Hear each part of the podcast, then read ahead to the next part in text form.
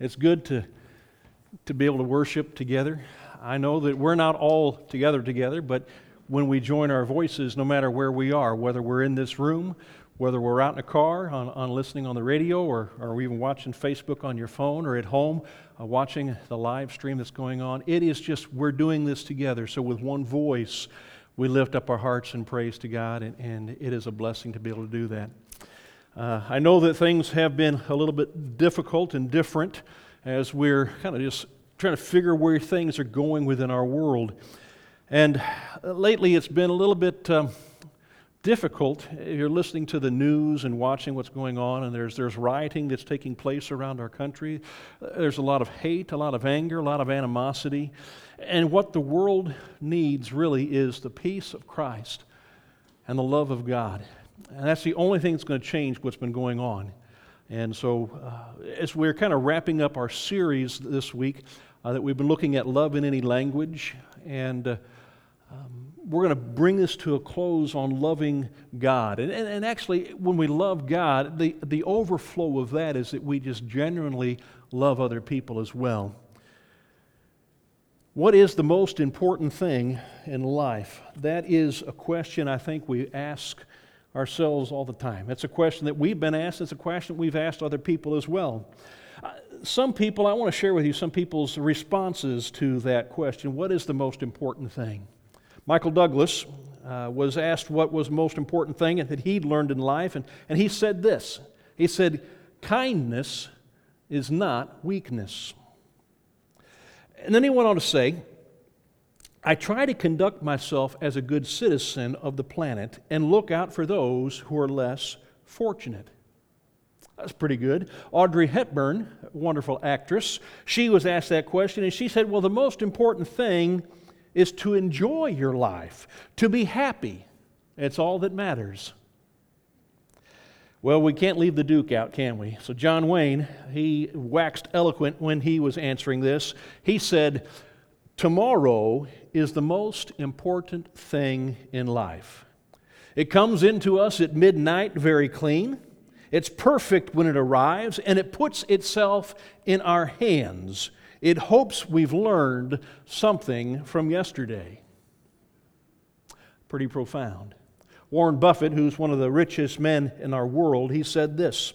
He said, basically, when you get to my age, You'll really measure your success in life by how many of the people you want to have love you actually love you. Henry David Thoreau, when he was asked, he stated it this way He said, Well, the price of anything is the amount of life that you exchange for it. Those are all wonderful examples of what is important in life. But I think we need to go into the scripture and, see what Jesus said was probably the most important thing that we need to understand. Now, now we know that, that Sean talked earlier about uh, in 1 Corinthians 13 13 that faith, hope, and love, and the greatest of these is love. And so we need to learn to love in any language. So let's listen to what Jesus says. In Mark chapter 12, beginning in verse 28, one of the teachers of the law, they came and they heard them debating. And noticing that Jesus had given them a good answer, he asked him, Of all the commandments, which is the most important? Well, the most important one, answered Jesus, is this Hear, O Israel, the Lord our God, the Lord is one. Love the Lord your God with all your heart, with all your soul, and with all your mind, and with all your strength. The second is this love your neighbor as yourself. There is no greater command than these. So, what does it mean to love? If love is so important, and, and, and, Jesus says the greatest thing that you can do is to love God with all your heart, soul, mind, strength, and love your neighbor, if those are the greatest things that we can do in this life, what is love? I mean, I think that's the first and foremost question we need to ask ourselves. Well, in the book, Love Does, Bob Goff, the, the, the writer for it, he describes this rather audacious, persistently, totally in love young man named Ryan. So, to set the stage for you, Bob has never met Ryan. But one day, Ryan comes bounding up his pathway between the bay and, and Bob's house. And Ryan begins this conversation with Bob in which he boldly asks permission to propose to his girlfriend in Bob's backyard because it was such a beautiful setting. All right. A few days later, Ryan comes by again. and this time he asks if he could serve supper that night to his girlfriend on Bob's back porch. You kind of see where this is going. Well, again, a few days later, Ryan comes by again and he asks if he could have 20 of his friends come and make dinner in Bob's kitchen and then serve him and his girlfriend in the back porch in their backyard. All right. Well, a few days later, Ryan comes by again, and this time he asks if it will be okay if he brought some loudspeakers and some lights to decorate the backyard so that when they're done with the dinner, then he and his friends and his hopeful fiance can have a dance in the backyard. Well, Bob had a yacht. And Ryan asked if he could use his yacht to, after the dinner and the dance, go out onto the bay and then he could propose to his wife to be out there on the bay. Now, by this time, Bob is starting to get involved in this and he's starting to think of some ideas. And so he comes up with a plan all his own. So he contacts a friend of his who is in the Coast Guard. And they begin to hatch their own little plan, unbeknownst to Ryan. Well, the big night comes. Dinner and dancing are over. They've motored out into the bay, and Bob is, is captaining his yacht. The stars are in beautiful view, just gloriously out there. And they finally reach the spot right where Ryan is going to pop the question. Ryan then has 50 of his friends on the shore holding candles, spelling out the words, Will you marry me? So he pops the question, and when his girlfriend says yes, Bob gives a thumbs up to his Coast Guard buddy, who then immediately shoots off all the water cannons on their ship towards Bob and his yacht, and the water begins to cascade and fall down like beautiful little kisses upon this couple as they're embracing with this glorious opportunity of a proposal. We think, wow, what a, what a way to do. It puts all of us to shame, doesn't it? But man, he must love her more than I loved my wife.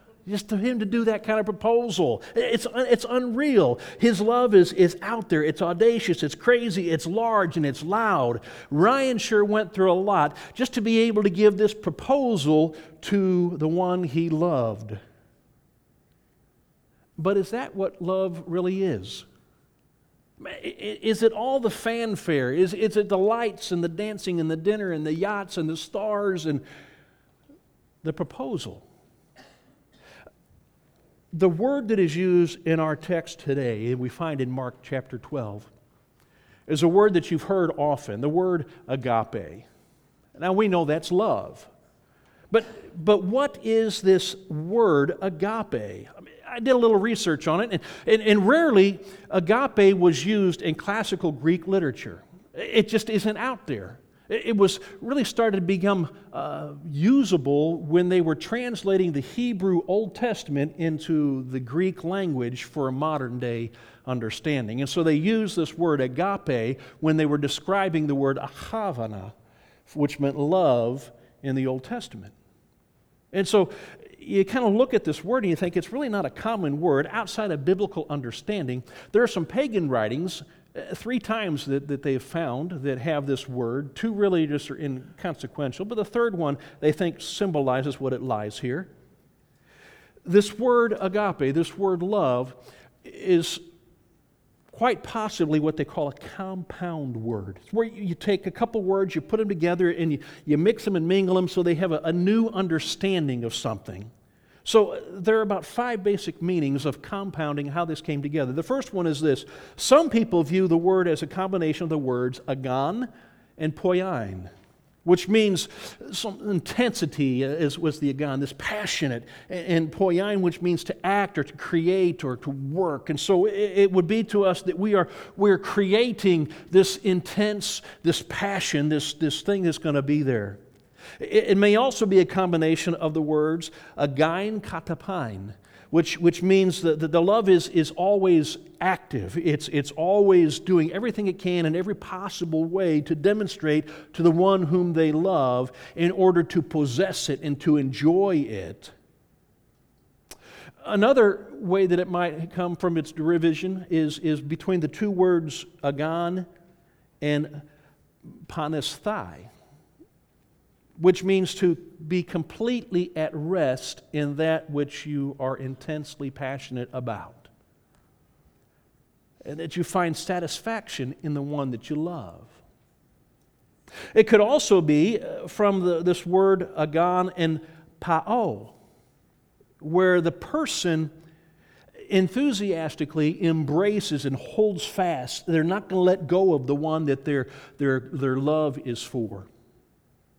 And, and finally, there could be another that they might suppose it is a compound word of the word agao, which means I admire, and the word panamai, which means I rest. Because when a man loves somebody, when they admire them enough, they find complete rest in that person. So they're so comfortable around them that, that they just, they're never on edge or any of that aspects. It's a genuine love that never changes, and, and it's, it's this constant uh, unwavering admiration for them. Now, there was an ancient manuscript lexicon that was found in a, a Latin, or not a Latin, but a French king's library. And this word agape was described in this lexicon this way. I want to read to you the definition. It says that agape is a pleasing surrender of friendship to a friend. It's an identity or a sameness of soul. It goes on by saying it's a sovereign preference is given to one above all others, present or absent. It's a concentration of all the thoughts and desires in a single object which a man prefers to all others. Now, when you apply these definitions, we kind of get a better understanding of what it means to be in love with this agape it's this total focus and attention and admiration that you find complete rest in in this one thing and you're going to hold fast to it because you never want to lose it. Adam Clarke's commentary on matthew provides this understanding as well. It says that love that it appears that by this love the soul eagerly clings to affectionately admires and constantly rests in god utterly pleased and satisfied with Him as its only focus, that it acts from Him as its author, for Him as its master, and to Him as its ultimate end, that by it all the powers and faculties of the mind are concentrated in the Lord of the universe that by it the whole man is willingly surrendered to God, and that through it an identity or sameness of spirit with the Lord is acquired. So, if that's what love is, I want us to kind of look at how we express that according to Mark chapter 12, verse 30. So we'll kind of break this down a little bit as we focus on this little statement.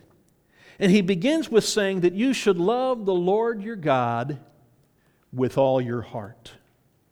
With all your heart. So the individual who loves God with all their heart, they, they love nothing in comparison to who God is. There, there's nothing that can even remotely even get close to it. And everything is totally in reference to Him. The person who loves God with all their heart, they are ready to give up and do or suffer anything for Him in order to please Him and glorify God.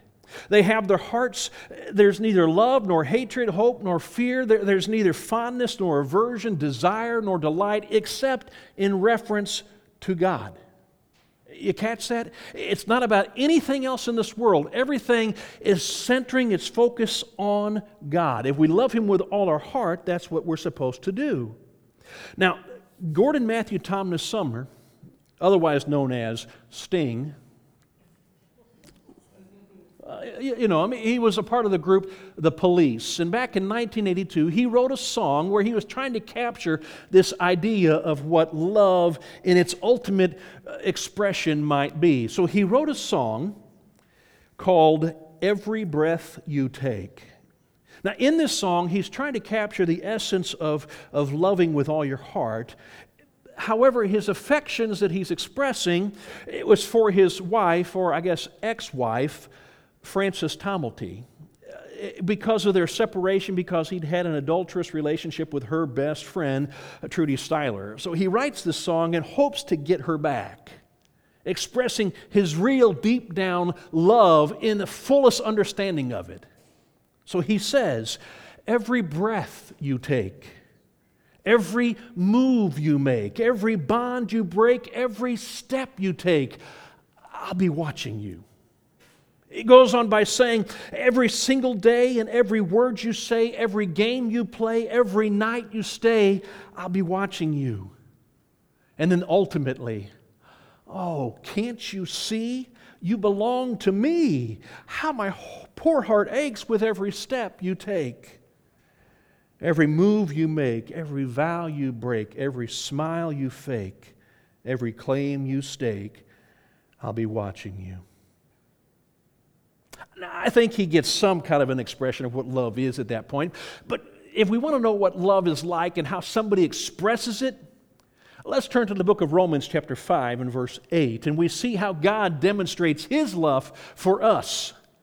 An ultimate way that he demonstrates his love for us. It says for us here in Romans 5 8 that God demonstrates his love for us in this while we were still sinners, Christ died for us. That is a love with all his heart. And not only are we expected to love God with all your heart, but you're also supposed to love Him with all your soul. Now, the individual who loves God with all their, all their soul, or rather with the word of it, it, means breath of life. It's, it's everything that you are, that you live. And so we're supposed to love God with all of our soul, with every breath of life that we have within us. That person is ready to give up their life for the sake of Christ, to endure all kinds of sufferings and hardships and struggles and, de- and, deprive themselves of all comforts and satisfactions rather than do anything that's going to dishonor God. So, if I'm going to love Him with all my soul, I'm going to utilize my life with everything that we have, all of its conveniences, all of its comforts, everything to glorify God in, by, and through all that I am. To this type of individual, life and death really are nothing. I mean, they, they, they, come from, from, from God. He's the one who gives us life, and we're going to die into Him, and that's all that matters to us. And so, from this type of love pours forth the blood of martyrs because they rest assured in the blood of Christ that it doesn't matter whether they live or they die, they are going to be glorified in the way that they live for Christ. They overcome this through the blood of the Lamb and love not their own lives even unto death. In the Old Testament, there's a story of three fellows Shadrach, Meshach, and Abednego. You've all heard the story. And, and, and they've, they've decided that they are not going to demonstrate their, their love or their adoration or their worship for any other God but God Almighty. There's a problem that arises King Nebuchadnezzar has created and built a 90 foot tall statue of gold of him. And that everybody is supposed to bow down and worship this statue every day. And Shadrach, Meshach, and Abednego, they're, they're not doing it. So somebody tattles on them. And now they're standing before King Nebuchadnezzar, and they're going to express how they love God with all their heart and with all their soul and in Daniel chapter 3, beginning in verse 16, the story tells us this Shadrach, Meshach, and Abednego replied to him King Nebuchadnezzar, we do not need to defend ourselves before you in this matter. if we are thrown into the blazing furnace, the God that we serve is able to deliver us from it, and He will deliver us from your majesty's hand. But here's what gets interesting. But even if He does not, we want you to know, Your Majesty, that we will not serve your gods or worship the image of gold you have set up. Now that is loving with all your soul. So not only am I expected to love God with all my heart and with all my soul, but Jesus said you are to love the Lord your God with all your strength as well. I mean, the individual who loves God with all of his strength, with everything that he's got, with every bit of energy that he has, he exerts all the powers of his body and his soul in the service of God for the glory of his Maker. They spare neither physical labor nor anything that might cost them. They sacrifice their time, their body, their health, their wealth, everything to give God the glory. They're willing to throw away all their worldly goods, all their talents, all their gifts, all their powers, all their credit, all their authority, and their influence just to love and worship Him. The Apostle Paul demonstrates this kind of love when he makes mention of it in Philippians, the third chapter. Beginning in verse 7 and, and, and 8, he says, Whatever were to gains to me, I now consider loss for the sake of Christ. He says, What is more, I consider everything a loss because of the surpassing worth of knowing Christ Jesus my Lord, for whose sake I have lost all things. I consider them garbage that I may gain Christ. You see, all of our strength means everything that we can physically do, everything that we can create and craft, and our talents and our, our abilities, it's all going to be surrendered to Him. And it matters not what else is out there in this world because we love Him with all of our heart, with all of our soul, with all of our strength. But we're all supposed to go beyond that. And you are to love Him with all your mind the individual who loves God with all their mind, they apply themselves only to knowing God and, and how His holy will is, is infused in everything that they're going to do in life. It's not concerned about what they can learn within this world, but utilizing what they learn in this world to know more about God and how He fits into everything.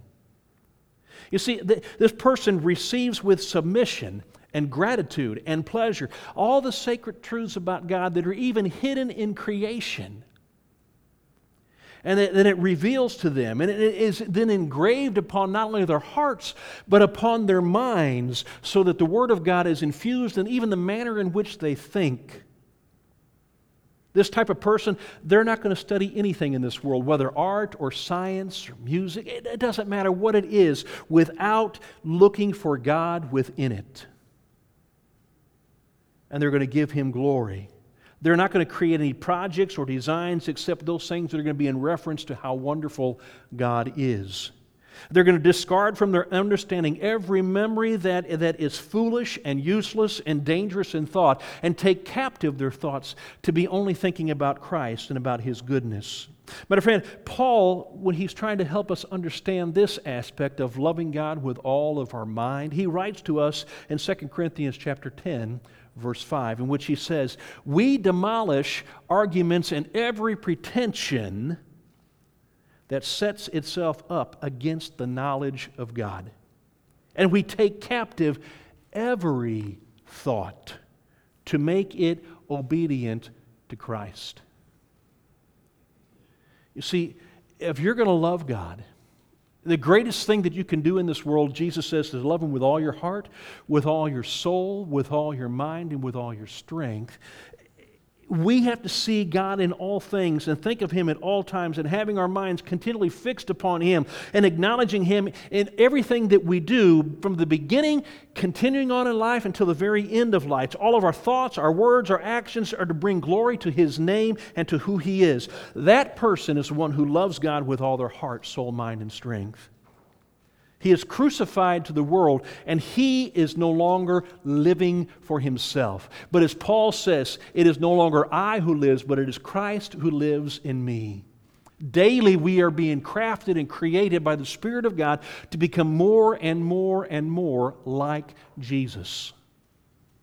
no longer displaying who we are, but who He is. We no longer look in the mirror and see me, but we see Him in us. Sometimes it's easy for people to see us and they see what Christ is doing in our lives. But when you look in the mirror, do you see what He's doing in yours? How He is changing you and He's remolding you and fashioning you to be more and more like Him. We are simply and constantly looking unto Jesus. He's the author and the perfecter of our faith. And we receive continual supplies of enlightenment and sanctifying grace and mercy and His love that fits us for every good word and every good work that we'll ever have to do. You see, God's purpose, however, it's never wavered. The great intention continues to be that He shall love His creation, His fellow man that He has made. So much so that, as we said earlier in Romans, that He would leave this world and He would send His Son into this world to be like us, to be like you and like me, so that He could redeem us and demonstrate His love in this way. You see, the love of God is far greater thing than even faith and hope as Sean shared with us. Those three great virtues of life faith, hope, and love. But the greatest one is love. And Jesus says, if you're going to do that, if you're going to love me, he says in John 14, 15, if you love me, you keep my commands. And that's not true about all faith.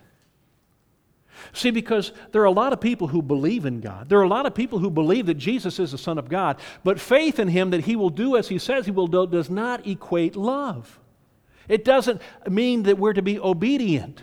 But somebody who loves God, they cannot help but be obedient to Him because they're throwing their whole heart and their whole life and their whole everything about them, their strength, it's all His. Paul makes this great declaration. He says, not only is love the greatest of these things, but in 1 Corinthians 13 13, he says, These three remain faith, hope, and love, but the greatest of these is love. And it's that bedrock, that foundation of Jesus' declaration that the first and the greatest commandment is to love God. Everything else flows from that. And the second, he says, is just like it, that you're going to love your neighbor as yourself. Matter of fact, listen to this. This comes out of James Nisbet's commentary on Mark, and it has this understanding about love. He says, Musicians tell us that when one chord is struck, other kindred notes immediately wake up from it. It, it, aroused by it so that those who have been keen and true and sensitive ear they can immediately hear the kindred notes following from that which has first been struck and so it seems to be with this note that is struck by the voice of god in the hearts of his saints of love the first great commandment of the love of god wakes as it were a second and a kindred note. And our Lord goes on immediately to speak of that second. You shall love your neighbor as yourself. And he says, Those who truly, purely, clearly hear that first note of the divine bidding cannot fail to hear immediately, waking, as it were, out of the heart of the first sound, the second. You shall love your neighbor as yourself. So, how is it that we love God with all of our heart, with all of our soul, with all of our mind and our strength? It's evidenced in how you love those around you. We can profess and say that we love God, but if it's not demonstrated in how we treat people, then we don't love God.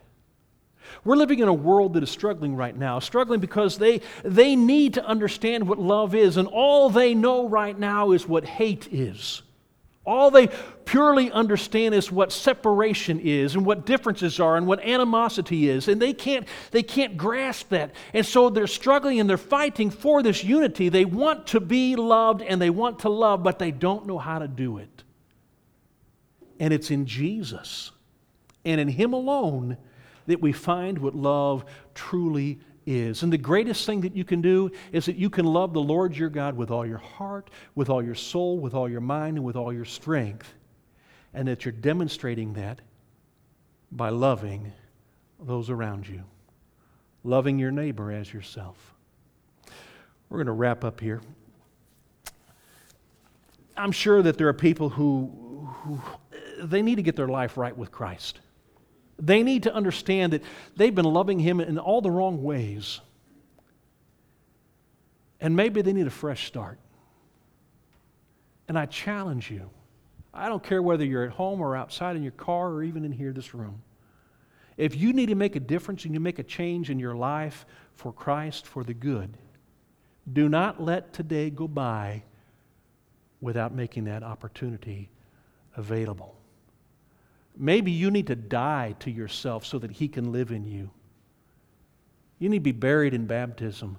Bury that old life and let that old person die, and then you're being created into somebody new that is holy and righteous and pure. But don't stop until you do it. Let's go ahead and pray. Father, we know that your love for us has been evidenced greatly in how you sent your Son into this world that He loved us by becoming just like us and living within the, the, the, horrible societies in which we live, the struggles that we face, the hardships, and the sin that is lurking right around the corner to catch us. And it was right there for Him, tempting Him in the wilderness, tempting Him with power, tempting Him with whatever it would be for Him. And yet He was able to say no because His focus and His love was on the cross for us. Father, thank you. Help us to love with this agape love. And Father, that it'll be demonstrated not only in our words, but in our actions by demonstrating to you that we love others just as well. Father, would you challenge us? Would you hold us accountable to the commandment that we've been given here today? That we would love you with all that we are and those around us as well. It's in Jesus' name that we pray. Amen.